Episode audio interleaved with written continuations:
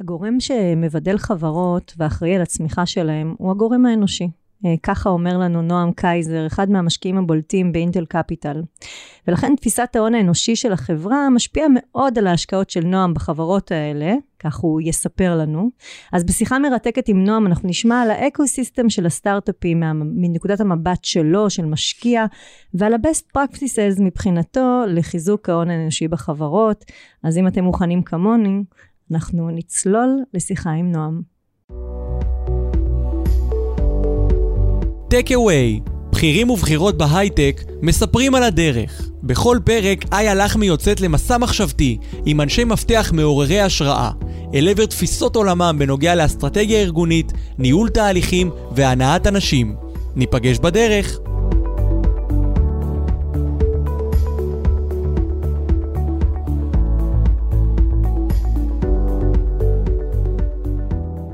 בוקר נועם, בוקר טוב, איזה כיף שאתה פה אה, איתי היום. הנושא של השיחה שלנו היום הוא אחד הנושאים שהכי מעניינים את המאזינים של הפודקאסט שלנו. איזה כיף. וזה HR, לא סתם קוראים לזה HR Tech.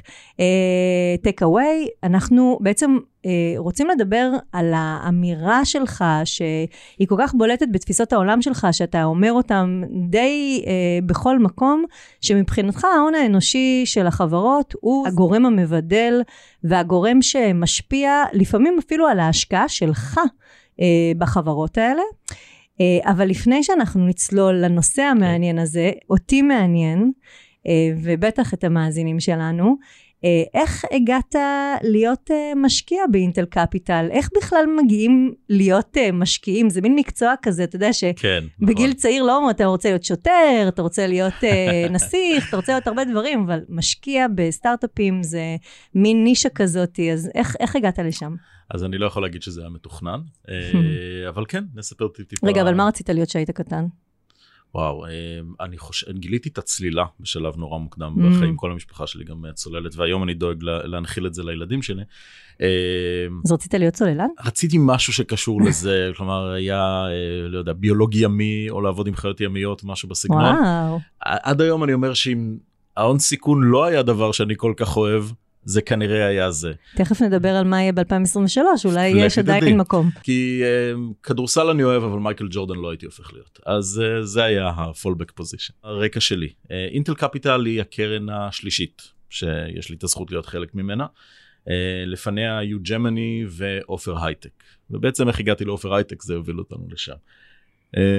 Fresh out of school, uh, משפטים, מנהל עסקים, התמחויות שיווק ומערכות מידע. אה, מצאתי את עצמי במה שהייתה אז אה, קבוצת יורוקום, יס, וואלה ובזק. ומצאתי את עצמי מהר מאוד בפוזיציה באגף התוכן, בתחום הבאת התכנים לישראל. מהר מאוד, עם העבודה עם כל האולפנים הגדולים, הבינלאומיים שכולנו מכירים, גילינו שיש שם תכנים שאין אותם בכלל בישראל, מה שנקרא אז, תחילת שנות האלפיים, ניו מדיה. כלומר, תכנים ייעודיים לאינטרנט ול... אה, ולמובייל שהתחילו אז. פורץ אה, דרך. פורץ דרך לזמנו. אה, ואני קיבלתי אחריות על הדבר הזה והתחלתי להקים אותו. סוג של יזם פנימי, מה שאני קורא אינטרפרנור, שאגב אני חושב שזו אחת הדרכים הכי טובות להתחיל להיות יזם. ואיפשהו ככה באמצע העשור הראשון של שנות האלפיים הפכתי להיות מישהו שהקהילת ההון סיכון מכירה אותו בתור רפרנס לא רע להשקעות בתחום המדיה. אה, וכמה קרנות באופן קבוע הפגישו אותי עם צוותים שהם חושבים להשקיע בהם. מדהים. אה, זה היה מרתק. וזה בעיקר גם מאוד לא מסורתי, מה שאתה מתאר. יכול להיות, יכול להיות, כן, אני חושב שזה היה די שונה מאולי סיפורים אחרים שאנחנו, אם כי אני לא חושב שיש לגמרי דרך מסורתית להגיע לאזור הזה. אה, ובאחת השיחות עם קרן עופר הייטק, שהייתה הקרן הראשונה שהצטרפתי אליה, אמרתי למקבילי אז, עמית, שיש לו לפי דעתי את העבודה הכי מעניינת בעולם, אה, כי הוא פשוט פוגש כל היום אנשים אמיצים וחכמים, ובמקרה הטוב עוזר להם להקים חברה. אה, והתשובה שלו הייתה, אה, אם זה מוצא חן בעיניך בוא תחליף אותי, אני עוזב ומקים משהו משלי. אה, וזאת הייתה הכניסה שלי ב-2008 לעולם ההון סיכון. ארבע שנים שם, ממש בשלבי הפריסיד, מאוד מאוד מוקדמים, מאוד אהבתי את זה. משם תקופה מסוימת וקצרה שלי בתור יזם, זה היה בדיוק צמיחתו של הענן, הקמתי איזשהו Cloud-Based Financial Service, ואחרי זה מיזגתי אותו לחברה אחרת. אז הגיע הטלפון מג'מני, שקרא לי להצטרף אליה, זו כבר הייתה שלהי קרן 4, קרן 5, אה, בית ספר להון סיכון, כמה מהאנשים הכי טובים והכי חכמים שיצא לי לעבוד איתם, והדבר הנורא כיף הוא שהיום כשג'מני כבר לא איתנו, אתה עדיין פוגש את כל האלומני שלך כמשקיעים מקבילים או כיזמים במקרים מסוימים. אמ, הייתי איתם תקופה מסוימת עד שג'מני החליטה לא להמשיך לקרן שישית. הגיע אמזון, mm. פתחה כאן את צוות הפיתוח העסקי לסטארט-אפים ולהון סיכון. אה, גויסתי, הובלתי את הצוות הזה כמה שנים. אה, ואז אינטל קפיטל עשתה שינוי מאוד מאוד מעניין באסטרטגיה שלה והפכה להיות משקיע שהוא יותר מוטה פיננסית וקשור לאינטל בהיבט האסטרטגי, אבל לא ברמה של ה business unit הזה רוצה mm-hmm. את החברה הזאת. ולכן הם היו צריכים משקיעים עם רקע בהון סיכון פיננסי. אה, אני ורועי ברקת, שהיה ב Genesis וב Liberty, הצטרפנו, אה, ומאז עברו ארבע שנים. קרן מאוד מאוד פעילה, אה, ומאוד מאוד כיפית. איזה יופי. תודה. נשמע מעניין מאוד. לא היה משעמם. לגמרי. אז אה, אם אני יכולה לנצל את כל הידע הפיננסי שלך, וגם את הראייה המאוד מאוד רחבה שיש לך על האקו-סיסטם הישראלי של הסטארט-אפים, אתה שתספר לנו קצת את הראייה שלך, של איך אתה רואה את האקו-סיסטם הזה אחרי ההייפ שהיה ב-2022, ההאטה שראינו ב-2021, מה אנחנו צופים ל-2023, מה אתה יכול לספר לנו קצת על זה? הדבר המצחיק הוא שאני אענה על 2021 בהסתכלות על 2008. Mm. כי אני חושף פה את גילי ואת אה, שערותיי האפורות. בגלל הרקע שלי עם ג'מני ועם עופר הייטק הייתה לי את הזכות לעבוד עם אנשים ששרדו את משבר 2000-2001 ואחרי זה חוויתי על בשרי את 2008. וראו זה פלא מדי עשור יש משבר כזה. Mm-hmm. אני צופה פה עכשיו בפודקאסט את משבר 2031-32. רושמת. ואני בחופשי, הרבה אני מניח ירשמו, ואני מניח שאחד הסממנים שאפשר יהיה לזהות שהוא מגיע, תמיד אנשים מדברים שטויות. אבל איפשהו לקראת 2031-32, השטויות האלה יקבלו המון המון כסף. Mm-hmm. ואז הסיפור יתחיל. אני חושב שהיו הרבה מאוד סממנים שעזרו לזהות מה קורה אה, ממש תחילת 2020, אולי אמצע 2020, כי בהתחלה היינו עסוקים כולנו עם הקורונה. זה תמיד מתחיל מאותו מקום. זה מתחיל ממצב שבו יש הרבה יותר מדי כסף פנוי בוול סטריט. הסיפור mm-hmm. תמיד מתחיל בניו יורק. כשיש המון כסף פנוי ואין אפיקי השקעה אחרים יעילים יותר, ה real uh, estate מדשדש, הכלים הפיננסיים מדשדשים כי הריבית היא אפסית. אנשים אומרים, טוב, יש עודפי כסף, זה כל המוסדיים, קרנות הפנסיה ותאגידים אחרים, אומרים, אוקיי, בשם הגיוון, בואו נעביר את הכסף הזה לחוף המערבי, ניתן אותו לעמק הסיליקון. אמ, קרנות מגייסות הרבה יותר כסף ממה שהן יודעות מה לעשות איתו. הסיליקון ואדי פה בתל אביב מגיב חצי שנה אחר כך ועושה בדיוק את אותו דבר. אנחנו לא אי פה בישראל, אנחנו מושפעים באופן מוחלט מהמציאויות הכלכליות של העולם, ספציפית סיליקון ואלי, ניו יורק, וזה מה שקרה כאן. הכוח המניע מאחורי ההשקעות בגאות מטורפת, בווליואציות לא הגיוניות, מהשקעות פומו, היה יותר מדי כסף בידי קרנות ההון סיכון. החטא העליון שזה גרם הוא כפול בעיניי. אחת, הוא יצר אצל דור חדש של יזמים את התחושה שזה יכול להיות קל, שזה אמור להיות קל. שהכל אפשרי, לא משנה באיזה מצב אתה נמצא, מה שלב הרעיון שלך, איזה צוות יש לך. ובעיקר מה עשית. ומה עשית בעבר? זה, זה חס... מה הניסיון שאתה מביא? או, או מה עשית מרגע שהתחלת את mm. הסטארט-אפ הזה. כלומר, להישגים שלך, וכן, גם לצוות שבנית, אין יותר מדי משמעות על אם תצליח לגייס או לא לגייס. עכשיו, זה היה נכון ב-2020-2021, אבל זה לא נכון אבסולוטית. Mm-hmm. וזה היה החטא העליון הראשון והחטא העליון הראשוני השני היה שזה טשטש לחלוטין את המשמעויות של הסיבובים, של מה זה סיבוב פרסיד, מה זה סיד, מה זה סיריס A, מה זה סיריס B, ומה החברה אמורה להשיג כדי להגיע לשם. אה, ושוב, זה קרה בגלל פומו אדיר, יותר מדי כסף, והצורך לבוא ולהראות שעשינו משהו עם הכסף הזה. חייב לומר בגאווה, אינטל קפיטל לא השתתפה בטירוף הזה. אנחנו בשלב מסוים נתנו איזושהי הנחיה גורפת, והיו שם מספיק אנשים מנוסים כדי להגיד שההנחיה הזאת היא נכונה. אמ, אם אין סיטואציה מאוד מאוד חריגה, בשנת 2020 אנחנו לא נעשה השקעות חדשות. מהמם. אנחנו נעשה השקעות המשך לתוך הפורטפוליו, מקום שאנחנו חושבים שזה נכון ונשקיע כמה שצריך, נעזור לחברות הפורטפוליו שלנו, אבל די הורדנו הילוך על השקעות חדשות וחיכינו שגל הפסיכוטי, פסיכודלי הזה יעבור. מהמם. לרגע אחד, ולא בגלל שאני כזה חכם, רק בגלל שאני מצולק, לרגע אחד לא היה לי ספק שזה גל, שזה איזשהו cycle מטורף, על אף העובדה שמספיק אנשים דאגו להגיד לי, אתה מדבר מפוזיציה, אה, ההון סיכון השתנה. אני שמעתי את המושג הזה שההון סיכון השתנה ומודל ההון סיכון השתנה חמש או שש פעמים בקריירה שלי, אני זוכר שאפילו כשה crowd funding התחיל אמרו לי זהו, בסופו של דבר סיכון, אמרתי אוקיי בסדר, אז, אז, אז אמרתם. כי אין בעיה לצאת בהצהרות גרנדיוזיות, כי אם פעם אחת תצא נכון אתה נביא.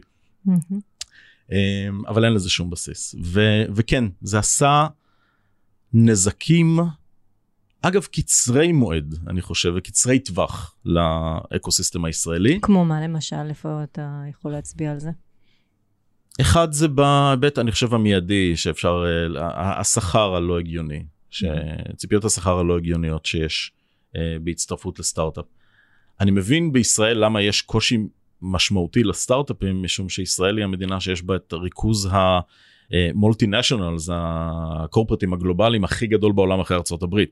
וסטארט-אפ שקם פה מתחרה באינטל, מתחרה Mhm. באמזון, מתחרה באפל, זה לא פשוט. אבל ה... היתרון בלהצטרף לסטארט-אפ או האלור לבוא לסטארט-אפ במקום לאחד הגדולים, אף פעם לא היה אמור להיות השכר החודשי שאתה מקבל. הוא היה אמור להיות.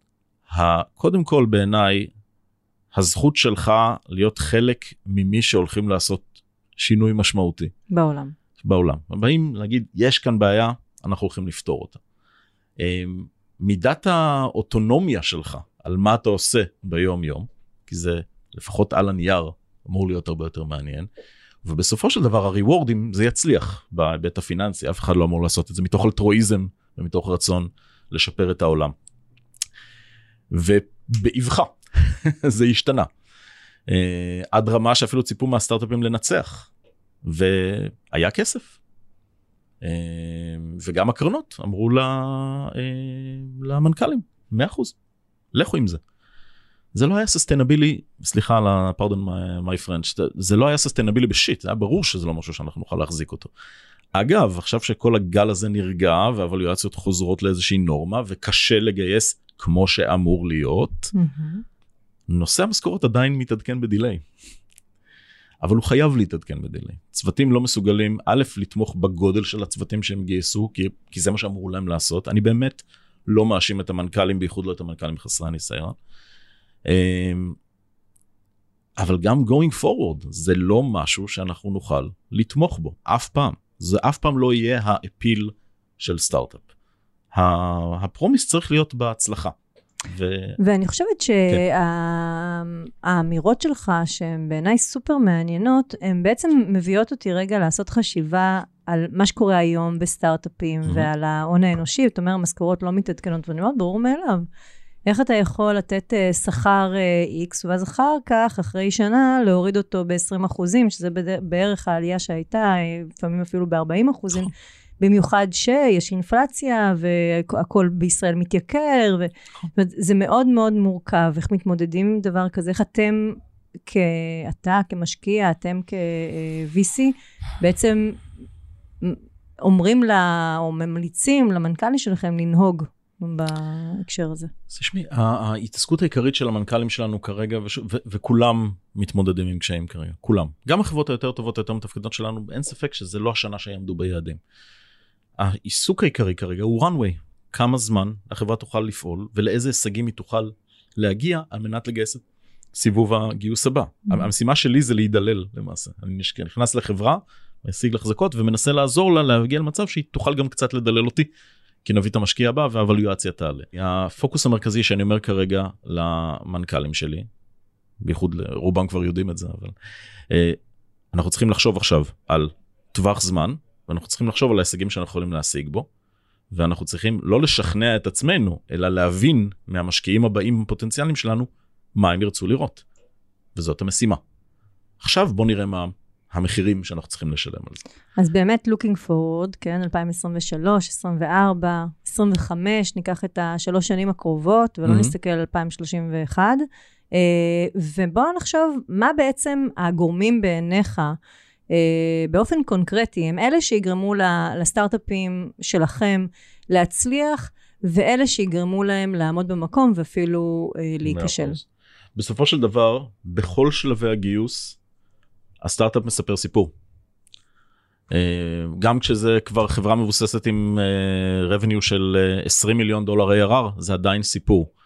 ואתה ממשיך לקרוא סיפור אם אתה חושב או מקבל את הרמזים שהפרקים הבאים הולכים להיות ממש טובים. זה, זה המשימה. המשימה של הסטארט-אפים שלנו היא לא רק לשרוד. היא לא רק לבוא ולבוא ולומר, אה, אה, הנה, הצלחנו ליצור את המוצר הזה ושלושת הלוגוים הנורא מעניינים האלה יוצרים אותו. אנחנו צריכים לנסות לבוא וקודם כל להיות מאוד ביקורתיים עם עצמנו, להגיד, אנחנו מזהים כרגע איזושהי תמורה, איזשהו טרנד משמעותי שקורה בשוק שבו אנחנו פועלים בו. יש לנו את הסיבות א', ב', ג' להניח שזה קורה, והגענו עם הפתרון הנכון בזמן הנכון. זאת אומרת, קודם כל, זה, זה הגורם המוצרי. חד משמעית, אוקיי, הרעיון. חד משמעית. אבל, אבל... להרבה אנשים יש רעיונות, יש משפט בבית קברות מלא ברעיונות טובים. מלא ברעיונות טובים, גם בלא כל כך טובים. אבל הדבר השני, וזה אולי אני חושב המהות ומה שמבדל את ה... לפחות את ההתרגשות שלי יש כשאני פוגש צוות או לא. הבנתי למה הרעיון מעניין, הבנתי למה התחום מעניין. מה אמור לגרום לי לחשוב שאתם הצוות שהולך ננצח את ליצור זה. את המהפכה, בדיוק, אתם הולכים להיות הצוות שייצור את המהפכה הזאת. מה ברקע שלכם גורם לי ולמשקיעים האחרים להגיד, זה הצוות שהולך לעשות את זה.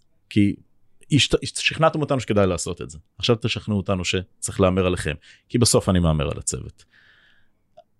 בתור מי שגם השקיע בשלבים בעבר יותר מוקדמים, ממש הפריסיד, אני יכול להגיד שנדיר שסטארט-אפ עושה את מה שהוא כתב שהוא יעשה במצגת הראשונה שלו. איך, איך אומרים, תוכניות הקרב תקפות עד הכדור הראשון. אז אתה נתקל והמציאות מביאה את זה לכאן או לכאן. צוותים טובים יודעים להתמודד עם זה, יודעים להסיק מסקנות, יודעים גם לבוא ולהגיד, אוקיי, אנחנו הולכים עם הראש בקיר, זה לא ילך, צריך לעשות משהו אחר. אמ, וזה אחד הדברים המעניינים בתהליך הדיו דיליג'נס, בתהליך הבדיקה של סטארט-אפים, אמ, להבין בזמן מוגבל אה, ובאמצעים לא בלתי סופיים, מי הם האנשים שיושבים מולך. אז מה, מה אתה מחפש בעצם? כי אתה אני- מדבר הרבה על הניסיון, אז אני כן. מנסה להבין מה, מה בניסיון, התנדבות בצופים, כאילו מה, לא, מה אני בניסיון, מדבר... מה בניסיון של אה, יזם צעיר יכול ללמד אותנו, וגם האם אתה מדבר על, על הצוות הזה, מה, זה צוות היזמים, זה, ה, זה המגויסים הראשונים, על איזה צוות אנחנו מדברים בעצם? זה תלוי שלב, אבל קודם כל, אם מדובר על צוות היזמים, אני רוצה להבין, בעיניי היזם, ואגב, באופן כללי, כל דבר שאני אגיד בלשון זכר, אני מתכוון גם בנקבה. היזם האולטימטיבי הוא מישהו שעסק בתחום מסוים, תקופה מסוימת, במסגרת העבודה היומיומית גילה שמשהו שבור. גילה שמשהו יכול להיות יותר טוב. זה הפדיגרי הכי טוב שיכול להיות זאת ליזם. אומרת שהוא מגיע מהרקע שאותו הוא מנסה בעצם להתערב בו. שבו הוא רוצה להתערב. מהמם. כי אם זאת. בעיה שהפריעה לך ביום יום, אני לא אומר שזה הדרך היחידה להיות יזם, זה בוודאי לא. אבל אם זאת הייתה בעיה שהפריעה לך ובאמת עסקת, מניסיונך, יש לך לפחות איזושהי קבוצת מדגם הגיונית להבין שזאת באמת בעיה שמציקה בתחום שלך. זה לא מספיק, אני רוצה לשאול עם מי דיברת, אבל אם אתה עוסק בדבר הזה יום יום ומצאת בעיה, ואתה אומר, רגע, יש דרך לפתור את זה, וכל כך הרבה אנשים צריכים את הפתרון הזה, שזה עושה שוק מהמם. משמעותי. זה מבחינתי הסיפור הקלאסי. אז אני רוצה לראות שאותו בן אדם הצליח, הצליחה, לבנות סביבת צוות שמשלים אותה. מהמם. זה, זה, זה יש המון אינדיקציות בפגישה. קודם כל אתה רואה את הניסיון ומה כל אחד עשה. אגב, נחמד לי לראות שיש להם איזשהו background משותף קודם לכן, כי אתה יודע שאנשים האלה יכולים לעבוד ביחד.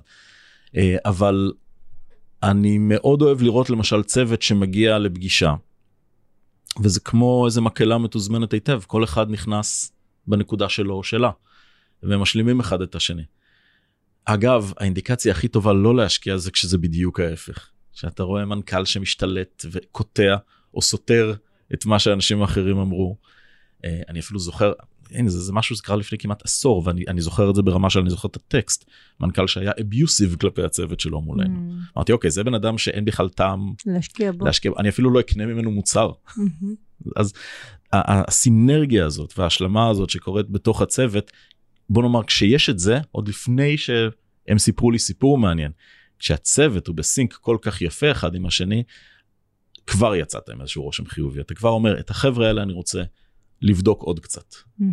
אה, אני מסתכל היום על, על חברה, אני לא אכנס יותר מדי לפרטים, שאני עוד לא יודע אם ה unit economics שלה עושה שכל, אני עוד לא Mhm. יודע אם זה יכול להיות מאוד גדול.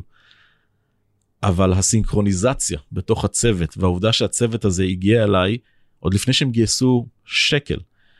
הם כבר פיתחו חמישה שישה מוצרים ל product suite שלהם אז מבחינתי ה statement שעומד כאן החבר'ה האלה הרכבת הזאת יצאה מהתחנה הם באו לעבוד. הם באו לעבוד. הם לא מאלה שיגידו עד שיש לי שלושה מיליון דולר באיזה סייף בחשבון בנק אני לא יכול להתחיל בכלל לא הם כבר יצאו לדרך. וזה העשייה הזאת מדברת כל כך הרבה יותר מאשר כל דבר אחר ידבר. ובסוף בסוף כשאני מתרגם את כל המשפטים הארוכים שאמרתי בדקות האחרונות זה מתורגם לאנשים.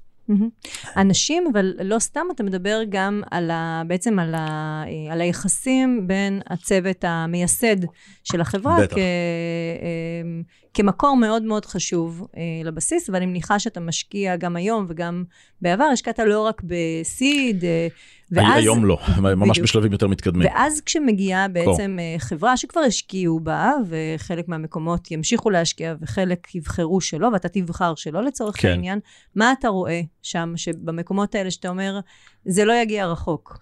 זו שאלה נהדרת כי כאן פתאום נכנס מימד שאתה לא יכול לראות אותו בשלבים הראשונים והמימד הזה מתמ... כולו מתמקד במילה תרבות. Mm, חברה יש תרבות בין אם המנכ"ל מתכוון שתהיה או לא כן. מתכוון בין שתהיה. אם כתבתם את זה, ובין אם לא, יש, יש תרבות, כן. תמיד יש תרבות.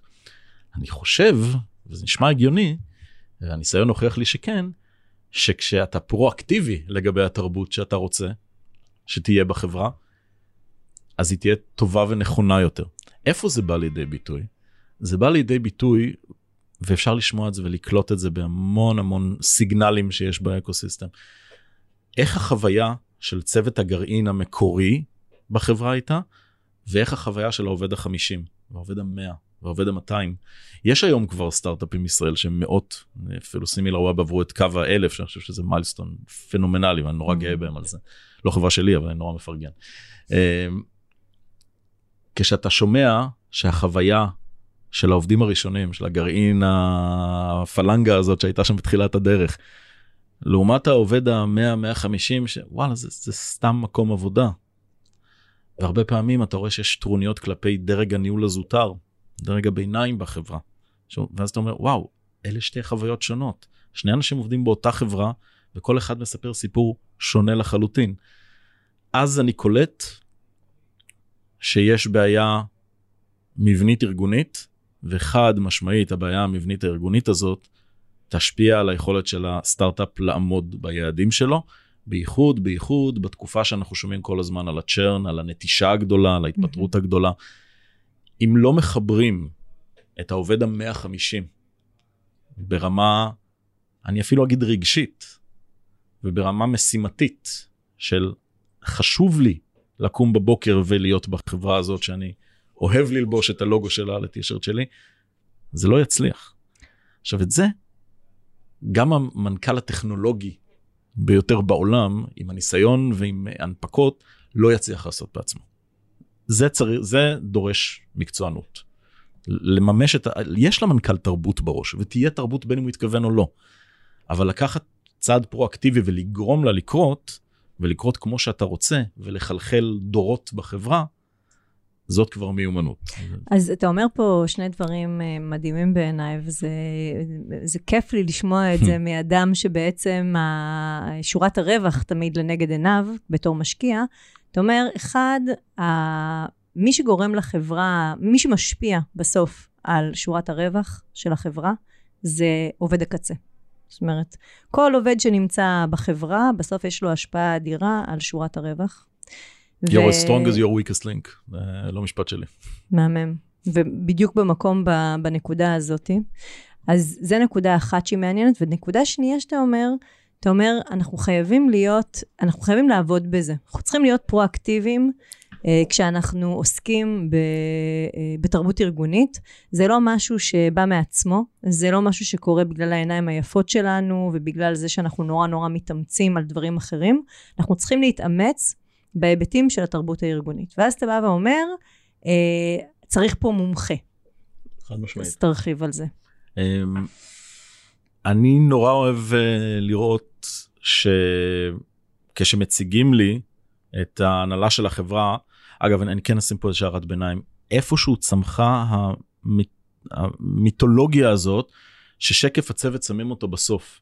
זה הדבר הכי מוזר ששמעתי כשאני פוגש מישהו לא להשקעה לקפה. בדקה הראשונה אנחנו אומרים אחד לשני מי אנחנו ואז ואז יש לנו שיח רלוונטי. לפעמים מגיעים אליי צוותים המצגת היא אחלה ובסוף הם אומרים לי מי הם יואו למה לא אמרתם את זה בהתחלה נתתם לי עכשיו קונטקסט מדהים על כל מה שאמרתם מזל שאני זוכר.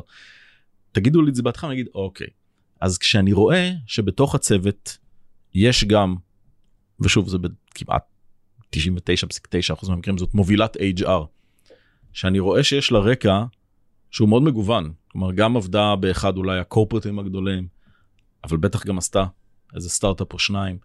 בייחוד אם אני יודע עליו ואגיד וואו זה סטארט-אפ שאני זוכר שאנשים מאוד אהבו לעבוד בו. אני זוכר שהייתה שם תרבות מאוד מאוד טובה ש- שיצרה גאוות יחידה ויש גאוות יחידה בסטארט-אפים עם כל הציניות שנורא מאפיינת.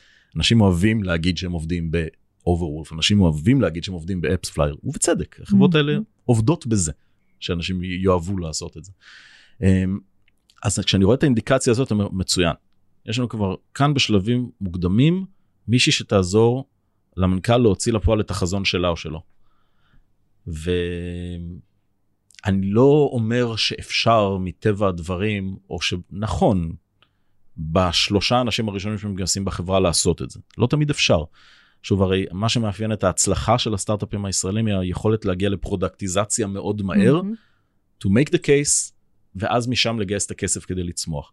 אבל ברגע שכבר כן אפשר, ברגע שכבר הגיע הכסף שמאפשר לך עכשיו איזושהי נשימה של שנתיים, mm-hmm. אתה אומר, אוקיי, המטרה שלי פה היא לעלות מארבעה חמישה עובדים ל-20 עובדים, אחד מההיירינג הראשונים שלך חייב להיות מי שתוציא את זה לפועל. אז אני אגיד פה משהו שאותי תמיד מטריד uh, כשמדברים על הדבר הזה. זה שבעיניי יש איזשהו בלבול בין להביא אדם שינהל את האופרציה, כן?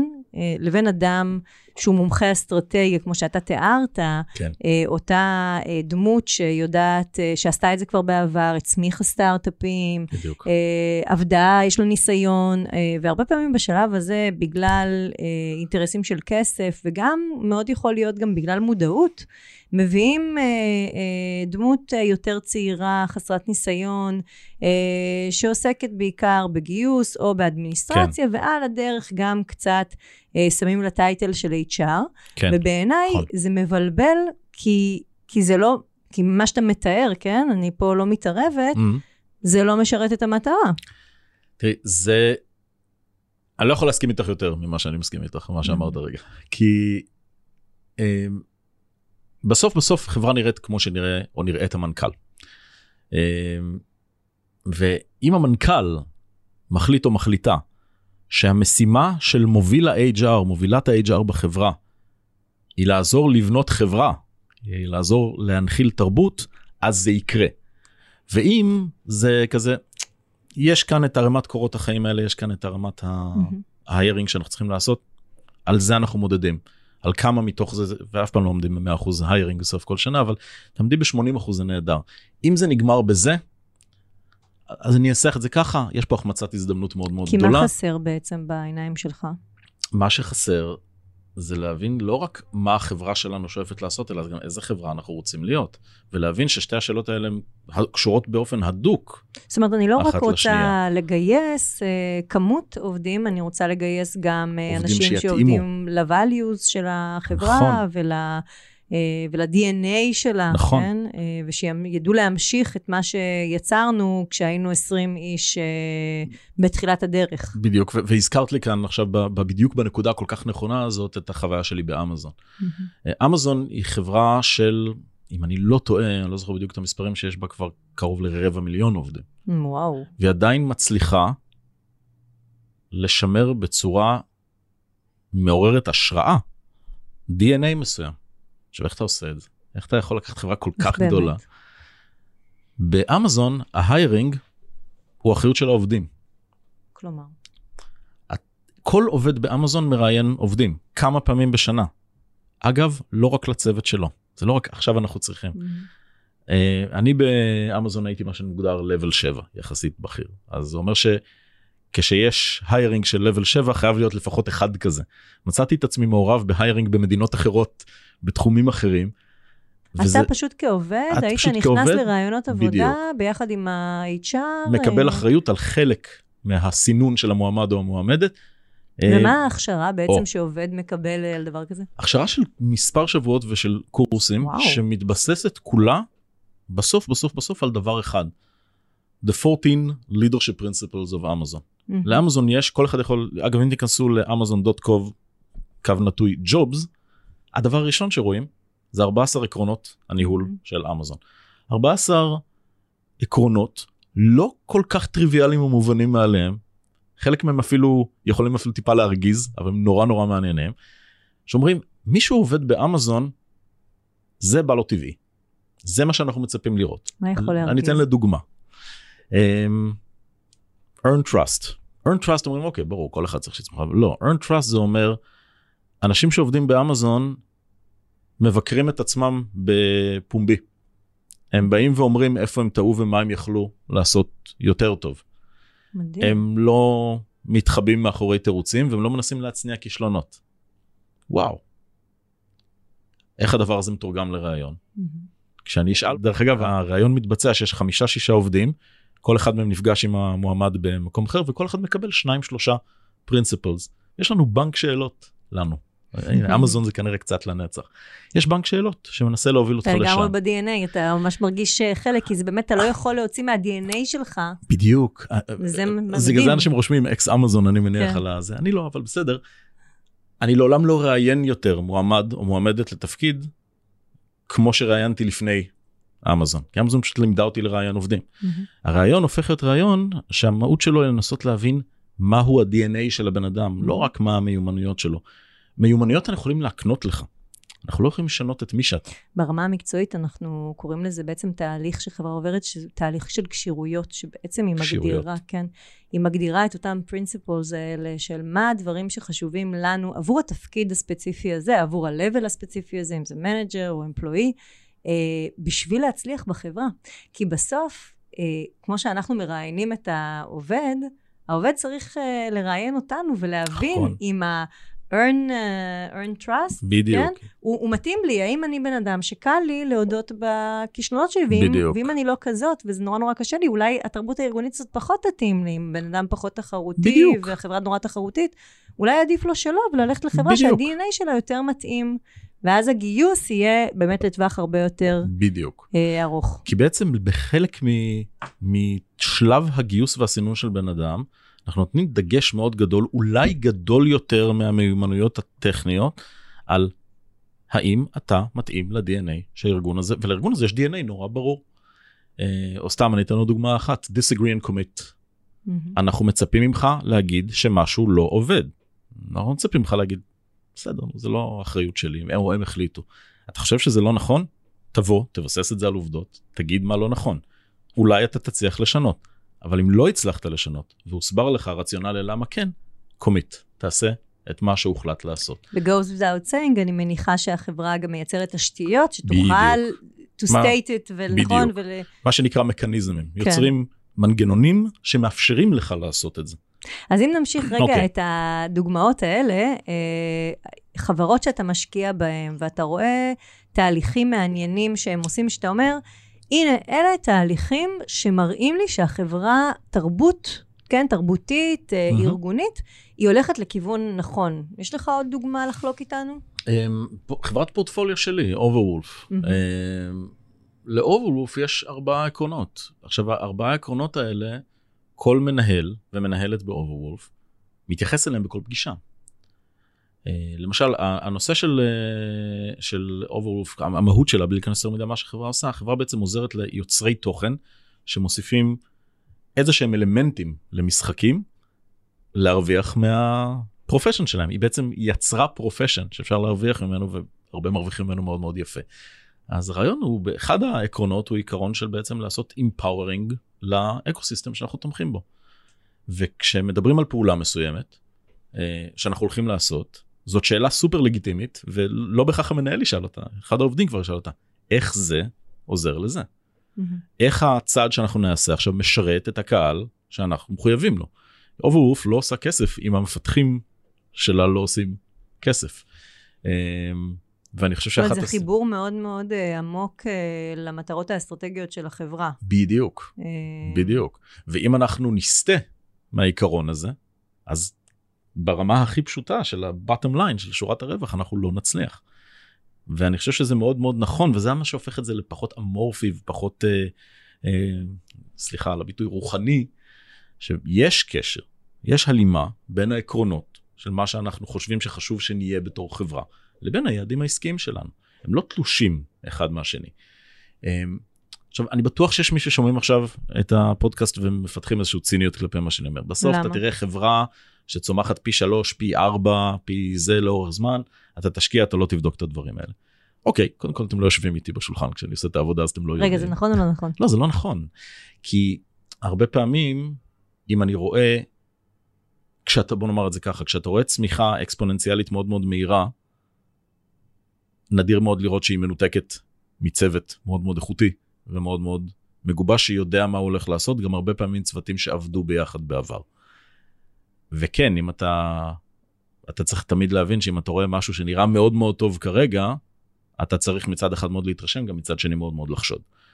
אומר, יכול להיות שההסבר הוא שהחבר'ה האלה הם פשוט fucking גאונים, and they nailed it, או שיכול להיות שהם עושים כרגע כמה דברים שהם לא בהכרח הכי נכונים לטווח ארוך, פשוט כדי להמחיש איזה שהם תוצאות. אבל מאוד יכול להיות שבשיחת due diligence כזאת, אתה יכול להגיד להם, תשמעו, אני רואה פה איזשהו חלל מאוד גדול, אני ממליץ לכם לעשות מהלכים א', ב', ג'. לפעמים זה קורה. לפעמים זה קורה. אני חייב לומר שה כיפים הגדולים שיש לי במפגשי due diligence עם חברות, אגב, בין אם השקעתי ובין אם לא השקעתי, זה שאומר לי המנכ"ל בסוף הזה, אתה יודע משהו? בגלל הדבר הזה שינינו או הוספנו, התחלנו למדוד משהו שלא מדדנו mm-hmm. בעבר. ואז אתה אומר, נהדר, כבר נתתי ערך לחברה. בין אם השקעתי או לא. אני קורה רוצה, לפעמים, זה לא קורה רגע, יותר מדי.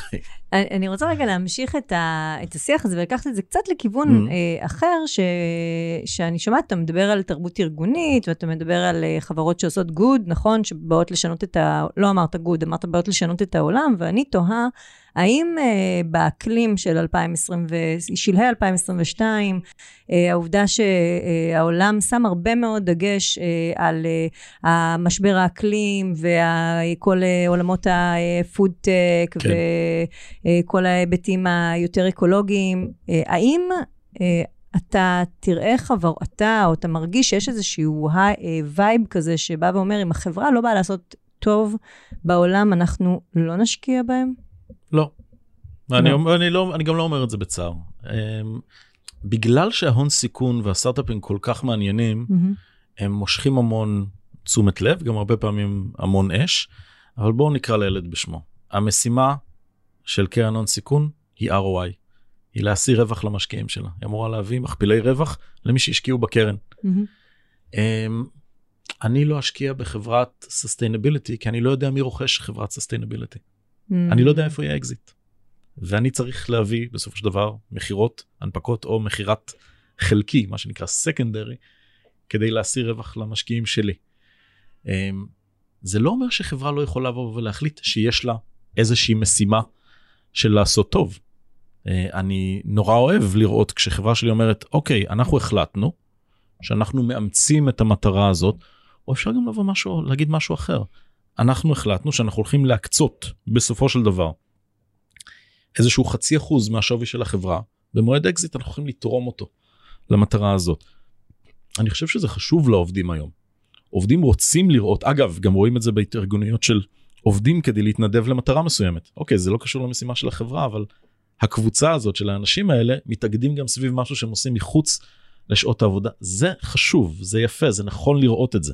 אני אוהב לראות את הסימנים האלה בחברות שאני נכנס אליהן. אבל לבוא להגיד שהדבר הזה, שורה של תרומה לעולם, תרומה לרווח, זו לא המשימה של uh, קרנות הון סיכון, זה לא הווייקל לעשות את זה. השיח הזה סביב למה אתם לא עושים הוא שיח שהוא נורא נורא אה, הוא פופולרי והוא גם קצת פופוליסטי. ואני זוכר שהיה לי למשל לא מזמן איזשהו ויכוח עם ראש אחת החברות הגדולות במשק באיזשהו פורום שאמר אתם הסטארט-אפים לא עושים מספיק כדי אה, להנגיש יותר משרות טכנולוגיות לעובדים שרוצים להיכנס לטק. Mm-hmm. אמרתי לו זה בגלל שאנחנו לא יכולים אנחנו פסיק אנחנו כלום. אתם החברות. למשל מתוך 100 החברות הגדולות במשק הישראלי 87 הם בכלל לא חברות טכנולוגיות וה-13 שכן הם כבר ממש לא סטארט-אפים חלקן מעולם לא היו. הסטארט-אפים הם לא החברות הגדולות במשק הם עושות הכי הרבה רעש הם הכי מעניינות אבל הן לא יכולות להשפיע. ואמרתי ואני לא רוצה בכלל להתחיל להיכנס למגזר הציבורי שמעסיק כל בן אדם חמישי בישראל ולא מנגיש שום טכנולוגיה ונמצא עשר שנים מאחור. זו סתם דוגמה ל... צריכות להיות ציפיות ריאליות מגופים כמו סטארט-אפים ומקרנות הון סיכון שצריך לזכור לא, שהם צריכים להתמקד לדעת, במשימה אה, שלהם. כן, לא עניין אותי לדעת אם יש איזושהי השפעה בעצם על, ה, על, ה, על מה שקורה היום בעולם ועל הכיוון בעצם, הר, הרצון של עובדים אה, לעבוד במקומות שיש להם משמעות אה, בעולם וכולי, אם יש לזה גם נהד- השפעה על ההשקעות. אני חושב שזה נהדר ואני חושב שנפתחו לאחרונה לראשונה קרנות שהן קרנות סביב הנושא של ESG, הנושא מהמם. של קיימות. מהמם. עכשיו, אני לא רוצה לבוא ולהגיד שזה הייפ כי מוקדם לדעת, מהמם. אין לנו דאטה, פשוט אין לנו דאטה לקבוע אם קרן ESG היא קרן שתשיא רווחים. עכשיו אם הקרן היא- קרן שמה שעושה SROI, social ROI, שזה בעצם השקעות חברתיות, זה כבר שאלה אחרת. זה לא אותו מהמם. ספורט. Uh, כי social ROI הוא סוג של investment שלא נועד, הוא נועד להביא סוג של אחר של רווח. Uh, ואגב, the court is, the jury is still out על אם זה מוכיח את עצמו כלכלית או לא, נכון לרגע זה, אני אומר, אולי בצער, אולי לא בצער, אין שום מידע אמפירי שמראה שההשקעות האלה הן השקעות פיננסיות נכונות, אין. Um, אבל כן, יש פתאום קרנות ESG, יש קרנות קיימות, יש קרנות שמתעסקות בפודטק, קרנות שמתעסקות באקלים. time will tell, נאסוף את הדאטה, נראה אם אה, זה יוביל לשם. אני היום לא יודע מי רוכש חברות כאלה. אם נשרוד לספר, אה, אה, כן. עצם זה שכולנו צריכים להיות מודעים לזה שאנחנו על כדור שזמנו קצוב, זמנו לא קצוב, זמננו עליו קצוב קצוב. אם אנחנו לא נעשה משהו, זה סיפור אחר. אה, ואני מסכימה איתך על המיקוד במטרה, זה, זה נקודה מאוד מאוד חשובה, אנחנו תמיד צריכים לזכור את מקומנו. אה, וכדי לסיים, אני אשמח לשאול אותך שאלה אחרונה, אה, כשאתה מסתכל היום אחורה על הקריירה שלך ועל החברות שאתה משקיע בהן ועל ההשפעה של תפיסת העולם שלך, של התרבות הארגונית, אה, האחריות של ה- ה- הבין-אישית, של, של המנכ"ל, של היזמים, המנכ"לית, היזמים, היזמיות, צוות המייסד הראשוני, מהי תמונת ההצלחה שלך? מה אתה יכול לספר לנו שזה הדבר שאתה מסתכל אחורה בסיפוק ואומר, עשיתי את זה, עשינו את זה, הם עשו את זה. לא רוצה לבוא ולהגיד תמונת הצלחה שלי, אלא שהיה לי את הזכות להיות חלק קטן שתרם לה. אני אדבר על סוף שנת העבודה 2015 של ג'יי פרוג. אנחנו בתחילת שנת 2016, 2015 ג'פרוג נפגשת, אה, המטה היה אז נתניה, זה עוד לפני סאניבל והנפקה, ועושה אירוע סוף שנה שבו כל צוות בא לדבר על מה היה השנה. אבל כל צוות בא ומדבר על מה צוות אחר עשה, וזה היה פשוט מקסים. מגיע צוות השיווק ומדבר על איזה שנה מדהימה היה לצוות המוצר. ומגיע צוות המוצר ומדבר על איזה עבודה נהדרת עשו צוות המכירות. מה הייתה המטרה של זה בעצם? להבין שכל אחד מאיתנו הוא חלק משמעותי במשימה שכולנו נרתמנו אליה. וזאת, זה לא רק חובה, זאת זכות להבין מה האחרים עושים. כי כשאני מבין מה האחר עושה, אני מבין איך זה משפיע עליי ואני מבין איך אני יכול לעזור לו לעשות את העבודה שלו יותר טוב. כי בסוף כולנו רוצים שזה יצליח. מעבר לזה ששלומי בן חיים הוא, הוא מנכ"ל על ואני חושב שכל מי שיש לו הזדמנות רק לשמוע אותו לדבר בפודקאסט או לפגוש אותו לדבר זה נפלא. שם הייתה קרן מימון שהייתה אחד ההיירינג הראשונים וזה היא. רק זה- להגיד, מנהלת משאבי אנוש. מנהלת משאבי אנוש של ג'ייפרוג, וזה היה ההתגלמות שלה. עכשיו אני זוכר, אנחנו יושבים שם, המשקיעים של ג'ייפרוג, ומתמוגגים כמו אה, הורים שרואים את הילד שלהם מנצח במשחק כדורסל. זה היה פשוט מקסים. והנה אנחנו עוד מעט שמונה שנים אחרי הדבר הזה זכור לי אני זוכר כל אחד מי הוא הציג ומי היא הציגה. ואומר אוקיי משהו מזה אני רוצה לנסות להנחיל לחברות הפורטפוליו שלי ולספר על זה לפחות. אז כבר היום עשית את שלך הנה, לכל אה, מי שמאזין לנו ויכול לקחת את הרעיון הבאמת אה, יפהפה הזה. נועם, אין לי אלא להודות לך על שיחה מרתקת. תודה לך. תודה רבה.